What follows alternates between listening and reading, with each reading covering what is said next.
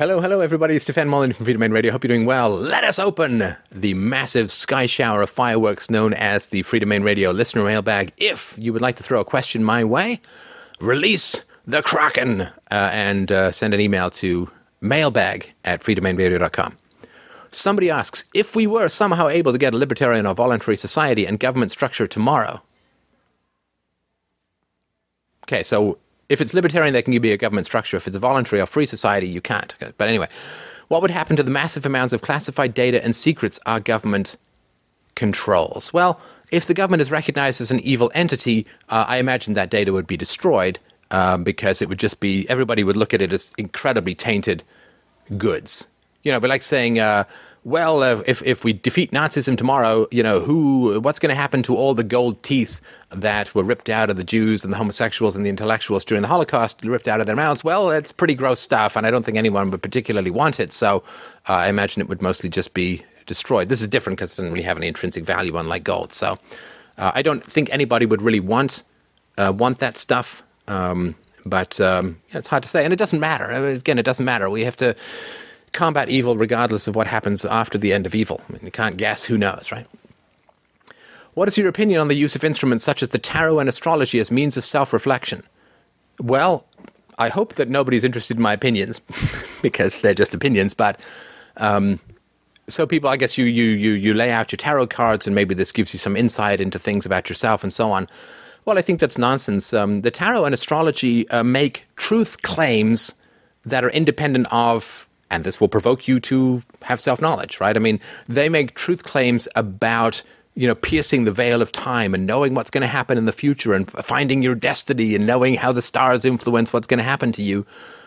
I mean, they're insane. They they are deeply anti-rational. Uh, they are deeply mystical. They come from the the primitive infancy of our species, and they survive only because of childhood trauma and the desire of the gullible for imaginary control over the future. Um, there is no truth in any of these things. Uh, it's all been repeatedly disproven and, and, has failed every scientific test that it has ever been established. The amazing Randi has had a million dollars available to anyone who's proven any psychic phenomenon at any time, and nobody's ever collected it. Um, I mean, you could just evolutionarily, you'd know that if we had the ability to communicate psychically we would do that instead of talking. Of course we would, because it would be such an advantage. Imagine if there's some tribe out there who developed the ability to communicate psychically.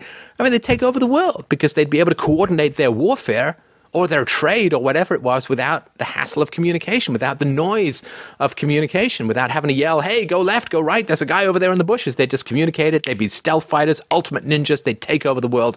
It would be such an evolutionary advantage that we'd no longer have the capacity for to speak at all because it would deal, it would just win out so much over spoken language. So, um, and the future can't be predicted. The future hasn't happened yet. I mean, you can make some general predictions. You know, socialism's going to fail. Uh, the free market's going to raise living standards in general, and whatever. I mean, but in terms of individual lives and so on, I mean, the future is not written yet, and uh, we have choice in the matter, and the idea that it's destiny and so on. So, you know, if you want to have self reflection, you know, go to therapy, keep a journal, analyze your dreams. I think those are all great things. Meditate or whatever. But the idea that cards are going to do it, or that there's um, that you have to go to something that claims predictive power against all reason and evidence, um, doesn't doesn't make any sense. Uh, what are your general thoughts on hierarchy? Do you think non coercive hierarchies can be ideal? Well, again, definitions of hierarchy. Um, if you're just assuming um, a pyramid based upon skill sets, well, yeah, I guess that kind of makes sense, right? So, if you think of a Queen concert, you know, let's start with something that's eminently um, important. So, Queen concert back in the day, right? You got the, you know, Brian, Roger, uh, the other guys, right? You got the, the Freddie, uh, and so on, uh, and um, Deacon, John Deacon. So you've got the four guys who are the most important. Uh, and they got to be there for the show to go on. Maybe you can switch the drummer out with some other blonde guy, or maybe you can switch the bassist out. But you're certainly going to need Brian May's guitar solos. You're absolutely going to need Freddie Mercury as the front man. They're at the top of that hierarchy. Now, down at the bottom, there's some guy who's pulling lights from the truck to the stage. Like he's just lifting lights and pulling. Now, he can be replaced. You know, if he trips and, and falls, then uh, he, he can be replaced. Uh, right, there was a show that they did. I think it was in Africa, maybe it was South America. There was a show that they did where Freddie Mercury he had constant voice problems, like Paul Young, couldn't sing for a year. Right, constant voice problems. It's a huge strain during rock concerts, and um, they're not trained in the way the opera singers are trained. And they can't use their voice in that way. It's much more growly, much more visceral, much more uh, hard use of the vocal cords. And as I think Freddie said once when he was starting uh, White Man, which was written by Brian May, it's like, oh man, this is just a killer song for the voice. It really tickles the old nodules. So he did a. He, they started doing a song. They did three songs, and he just had to stop the whole concert, which is just a huge mess because he just couldn't go on, right? So if Freddie Mercury loses his voice, a huge deal for the concert. The guy who's pulling, you know, oh, I, you know, I, I got a sore throat. He's like, well, you can still pull all this crap from the truck to the stage or whatever, right? So there's a hierarchy there in terms of importance uh, and so on, right? You know, Steve Jobs uh, quits Apple, that's a big deal. Uh, some delivery truck driver quits Apple, it's not a big deal, right? So there are hierarchies, without a doubt. Uh, very, very important. You know, Celine Dion doesn't show up, people want their money back. You know, some third bassoonist doesn't show up, uh, they don't even notice, probably, right? So there are hierarchies. Of course, there are. It's perfectly natural. Uh, I'm trying to climb to the top of the hierarchies of valuable philosophers throughout history because I'm all kinds of ambitious, right? So, uh, non coercive hierarchies, perfectly natural, absolutely nothing wrong with it. Um, when I go to the dentist, she's in charge of my teeth, and I'm just in charge of doing whatever she says about my teeth, right? I go to the doctor and so on. So hierarchy is uh, perfectly valid and perfectly fine. Nothing wrong with them. In fact, if you're not in a hierarchy, it means you're not doing any division of labor, you're not having any pyramids of efficiencies, you're not having any specialization, and you're in the Stone Age. All right. Where even then we divided into hunter gatherers. So, um, the next. What are your thoughts about communicating the message of voluntarism and peaceful parenting at the workplace. I have exper- experimented with the latter somewhat, but have often wondered about the risk it may pose to my employment. Well, it will pose a significant risk to your employment. At the very root, at the very root and essence of our identity is our addiction, and addiction it is, to the fantasy that we serve virtue and fight evil. I mean, this is so fundamental. It's the foundation of religion. What happens if you accept Jesus? Well, you serve virtue and you fight evil. You fight the devil who's tempting you with all these bad things, and you serve virtue. You serve virtue and you fight evil. Same thing happens with Judaism. Same thing happens with Zoroastrianism, where you the Manichaean view of the good and evil being evenly balanced, and good and evil wins based upon the decisions of humanity, who are this tiny little grain of sand tipping the fulcrum either way. I mean, this is constant everywhere and always. When you uh, join the police force. You are serving good and you are fighting evil or chaos or whatever it is. Um, when you join the military, when you uh, put a flag out, you are serving virtue of your country and you're fighting the evils that your country is fighting against. Right down deep base, base of our humanity, the most foundational aspect of our personalities is the belief that we are serving virtue and fighting evil. Right. So when um, when you spank your children as a parent. You are serving virtue, creating responsible, disciplined children who know where the limits are, and fighting evil, which is their irresponsibility and chaos and carelessness and lying and whatever it is that they're doing, right? So everything that we do comes fundamentally down, right? The, the shark tooth point at the bottom upside down tip of the pyramid, the essence of our personality is the belief that we are always and fundamentally serving virtue and fighting evil. Look at the left and the right. I mean, oh, oh, we're serving virtue and fighting evil. We're fighting for the rights of the poor through the welfare state and serve and, and opposing the evils of the greedy capitalist Republicans, or you know, we're fighting for personal responsibility in Jesus and we're against the radical socialism of the leftists and so on, right? Always serving evil, uh, sorry, serving good and fighting evil. That's fundamental. Now, if you start to bring a redefinition of good and evil that reverses those positions for people, they will feel pretty much the same as you if you walked up to them in their sleep and unscrewed their legs and ran off with them. Right? It's even more foundational to that. They would, they literally feel like their personalities, their essence, what it is to be human for them, their entire lives, every decision that they've made fundamentally is unplugged from the matrix and revealed to be the opposite of what it is. You say, well, I'm a good citizen because I'm patriotic and I pay my taxes. And you say, well, taxes are theft and the country is an imaginary enclosure of zoo like containment. Oh, what? What? You know, support the troops means, you know, supporting mass murderers overseas. As Voltaire said, you know, murder is illegal unless you do it in costume and in crowds to the sound of trumpets. Then it's virtuous and you get a medal and a pension. This is an age old reality that everybody's talked about who has any moral sense whatsoever. So if you start to introduce the truth of morality, the truth of a country, the truth of patriotism, the truth of spanking, the truth of supporting the troops, the truth of taxation, the truth of debt to people, you are radically disassembling what they call their soul. It is pretty much the same as if you are unplugging them from the matrix, or even more fundamentally, lowering their bodies into a dissolving acid while promising to preserve their brains in a little square fish tank of brain feeding nutrients. They will literally feel that you are disassembling their personalities. People have made foundational choices based upon their addiction to the fantasy that they're serving good and fighting evil. It, it, colors who they uh, associate with, it colors who they marry, it defines what they do for a job. Uh, and by God, if you start to mess around with that, you are fundamentally short circuiting people and they will react with ferocity. They will react with passive aggression. They will react and they will, frankly, excuse my French, they will fuck you up some way or another. Uh, through ostracism, through undermining, through sabotage, through refused promotions, through harassment. They will, right? Because you are asking them to stop serving the illusion of virtue and to start serving the truth of virtue. And you were saying when you think you are serving virtue, you are in fact serving evil. And the, the evil that you are fighting is oftentimes actually virtue. That you think you are serving the light, but you are instead a slave to the darkness of humanity, right? That you think you are healing, but you are dismembering. Uh, and this is so fundamental to people's personalities. Take it on at your peril.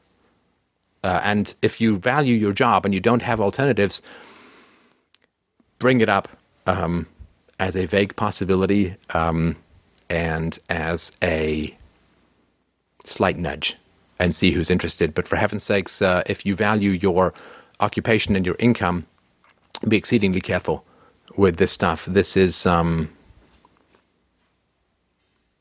you know what it's like? It's like people are flying airplanes and you have a little dial that dials up and down gravity. Well, that's not great. If you're flying a plane and suddenly gravity's three times what it was, so you're going to just crash into a cornfield, right? And so people build the physics of their airplanes based upon their understanding of the natural laws. And if you start dialing around with that shit, people are really going to freak out. I mean, how does an airplane work in zero gravity? Whoosh, straight up into space where they explode and die. So when you start dialing around and, and messing around with the physics of people's fantasy addiction to virtue, it is very volatile. And to be very clear about that, it's very volatile. I mean, people get burned at the stake for this stuff. People get hemlocked for this stuff. People get unpleasant things written about them in the media for this stuff. I mean, this is our progress as a species, but it's very volatile stuff, so be careful. Um, how do you think restraining orders would work in a free society, and how would people keep abusive partners away? What's the solution? Well, a free society is all about prevention rather than cure, right? So when people get abusive partners, again, as I was talking about before, it's important to understand that this is embedded in everybody's social circumstance. So if you end up going out with someone who's abusive, your friends don't warn you about it, your mom and dad don't warn you about it, uh, your extended family doesn't warn you about it, your coworkers don't warn you about it, nobody warns you about it. At least probably nobody warns you about it. And so um, the important thing is, first of all, you see abusive people, and they're very clear once you see them. Psychologists have written when they talk to women who come out of abusive relationships, and they say, well, one psychologist wrote something like this. He said, well, so I asked these women every single time, if I did not know anything about what happened afterwards, how would I know that your boyfriend was going to be abusive just when I met him for the first time? And it's always something, you know, masses of tattoos, you know, his shaved head. Oh, wait, no, that's not right. you know, but he's, he's, he's, a history of crime, uh, you know, thuggish nature, uh, verbal abuse the third time on our date. You know, you'd know this stuff very quickly and very early. So uh, the important thing is, you know, there would be very little of this. There'd be very few places for abusive people to hide. And abusive people, of course, themselves are produced by bad childhoods, and a society would have a massive amount of investment in preventing people from growing up to be abusive because abusive people are just so goddamn expensive emotionally, uh, morally, physically, financially for society. Um, so, anyway, and I've talked about how Free Society helps parents raise peaceful children in other places, so you can have a look at that. I've got articles about that and podcasts about that. Um, so, how do you think restraining orders would work in a free society, and how would people keep abusive partners away?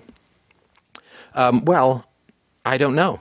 Again, you're asking me to design a society and its response is 100 or 200 uh, years from now. I have absolutely no idea. I mean, I can make some guesses uh, about how it would work because, again, everything's privately owned. And basically, what would happen is um, the way the societies I imagine will work in the future is to participate in an economically complex society means that everyone else has to pretty much want to participate with you. And so there would be judgments handed down like you have stalked this this woman and you can't contact her, you can't come within 100 yards, or we're pulling the plug on all your contracts. And we're going to inform everybody who deals with you that you have you're potentially dangerous and that they may be liable right? If you attack this woman in a store the store owner may be liable if he knew ahead of time that he shouldn't be anywhere near you and he let you in both in the store together whatever who knows right? So there would be liabilities for noncompliance and everybody would not want to support people who are violating these restraining orders or whatever. And uh, therefore you know, if you continued to harass this woman, you'd suddenly find yourself unable to buy gas, unable to buy food, unable to rent a house, unable to rent taxis, unable to participate in economic society until you reformed your ways. So that would be my guess. Okay, um, why are women so hard to talk to? no, I'm male. I try to be very accepting and reasonable and rational, but women seem unable to do anything like that in the discussion. Maybe my question is really how do you reason with the unreasonable? So, why are women so hard to talk to? It's an interesting question. I mean, the, the traditional way that the genders have worked is that men work with reality, like objective empirical reality, and women tend to work with relationships. Why? Well, because men gather resources to provide to pregnant and breastfeeding women right? So, for a man's primary method of bringing value to a relationship is to go out there and grow some food or bring down a bison or something. So they work with objective reality. Whereas women, um, their major sustenance during their childbearing years is their relationship with whoever's providing them stuff because they're breastfeeding and they're pregnant a lot of times, they can't go out there and bring down a bison. Plus, they're 40% less strong in their upper bodies than men and so on. And so men tend to focus on things like, you know, science and math, objective reality, philosophy, logic, blah, blah, blah, blah, and tend to focus less on relationships because their historical value has been analyzing and dealing with objective reality. Whereas women have been focusing on their primary source of sustenance and maintenance of their lives while they're breastfeeding and pregnant and have been focusing on relationships, right? Having kids means that you need a lot of support. Um, and so so men get together and discuss plans, and they tend to get together and just, you know, like sports. And this is general stereotypical stuff because camaraderie and getting things done, fixing things around, that's how men provided value, dealing with objective reality, altering it to provide value to the women and children in their lives, whereas women tend to talk about relationships and analyze relationships and try and figure out how to improve their relationships because that's their primary lifeline uh, to society. Now, I think that women's talk about relationships enormously valuable. A lot that men can learn about it. I think that men's focus on objective reality and, and reason and so on has a lot to a value to to bring to women. So I think this cross pollination is really a great idea. But you know, we evolved uh, differently. I don't think our brains are fundamentally different, but we evolved uh, differently, and we've not really changed much of that uh, since the development of industrial civilization or science or even philosophy. 12, 2,500 years is nothing in the evolution of human beings. So uh, I would, um, if, if you bring purely sort of male, uh, rational, processing of objective reality stuff to women, they may be vaguely interested. They may, you know, have some stuff to say, but fundamentally, it's not where their focus is, right? Uh, but you know, cross over, you know, step into her girdle, so to speak, and focus on relationships. You can learn a lot. And through your focus on relationships, uh, you may learn a lot more about relationships. You also may show her some of the value of um, your approach to, to the world as well. So that would be a very, very generalized view of, of why that might be challenging. All right, one or two more. Um,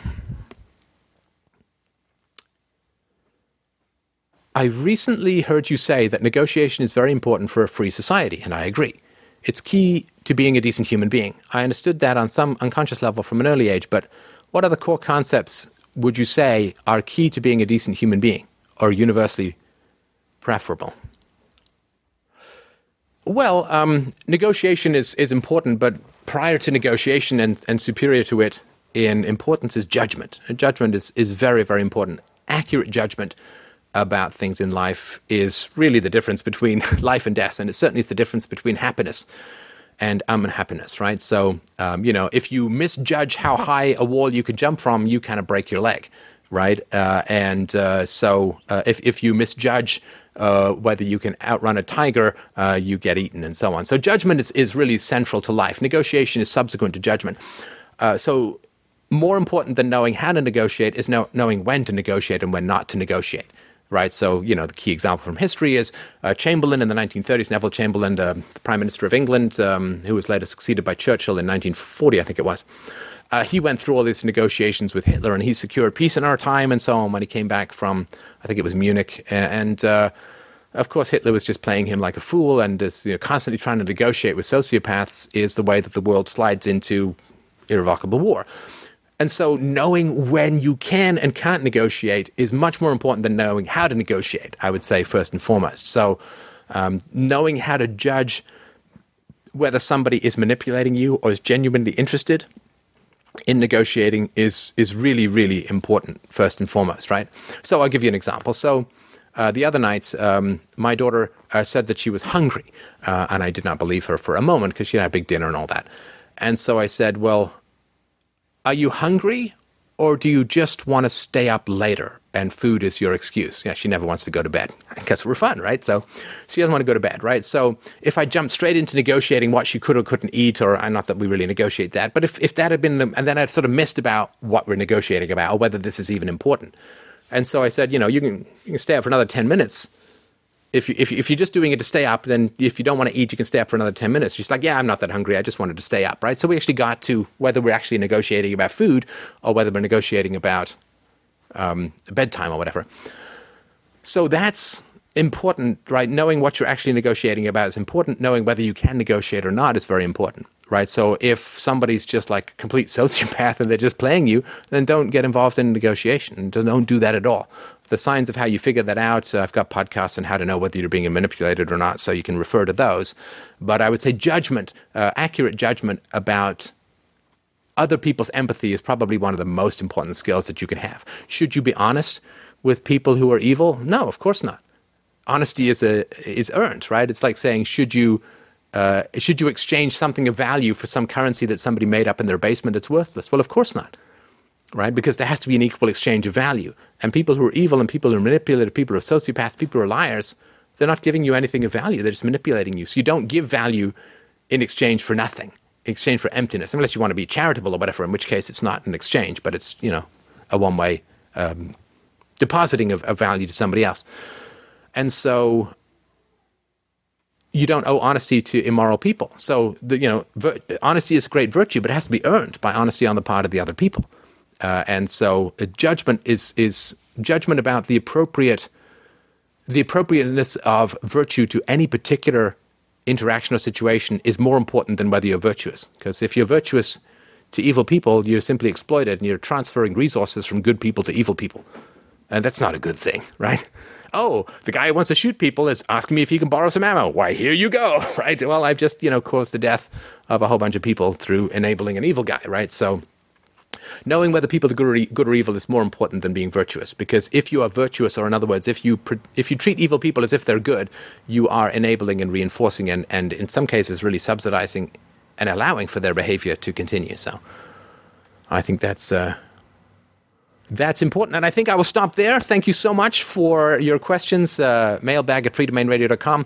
Please, please, please uh, remember to donate for this show. It is entirely based. I don't take ads. I don't want to be beholden to people who give ads. Uh, and I, I really want to gauge the level of impact that I'm having on listeners like you based upon how much that you provide. Um, so far, I think I set up donation levels like six years ago, and they haven't increased then, though inflation has cut the value of money probably by half. So if you'd like to subscribe, I would really appreciate that. If you'd like to donate, I would really appreciate that too. Bitcoins, uh, Litecoins, uh, PayPal, Visa, uh, Interac, whatever it is that you've got, hugely, hugely appreciated. And uh, you can do that at freedomainradio.com. You can just click on the donate tab. So thank you again so much for all of your questions. And remember, we've got a great Sunday show, which you can call and chat with me live every Sunday at 10 a.m. Eastern Standard Time. All the best.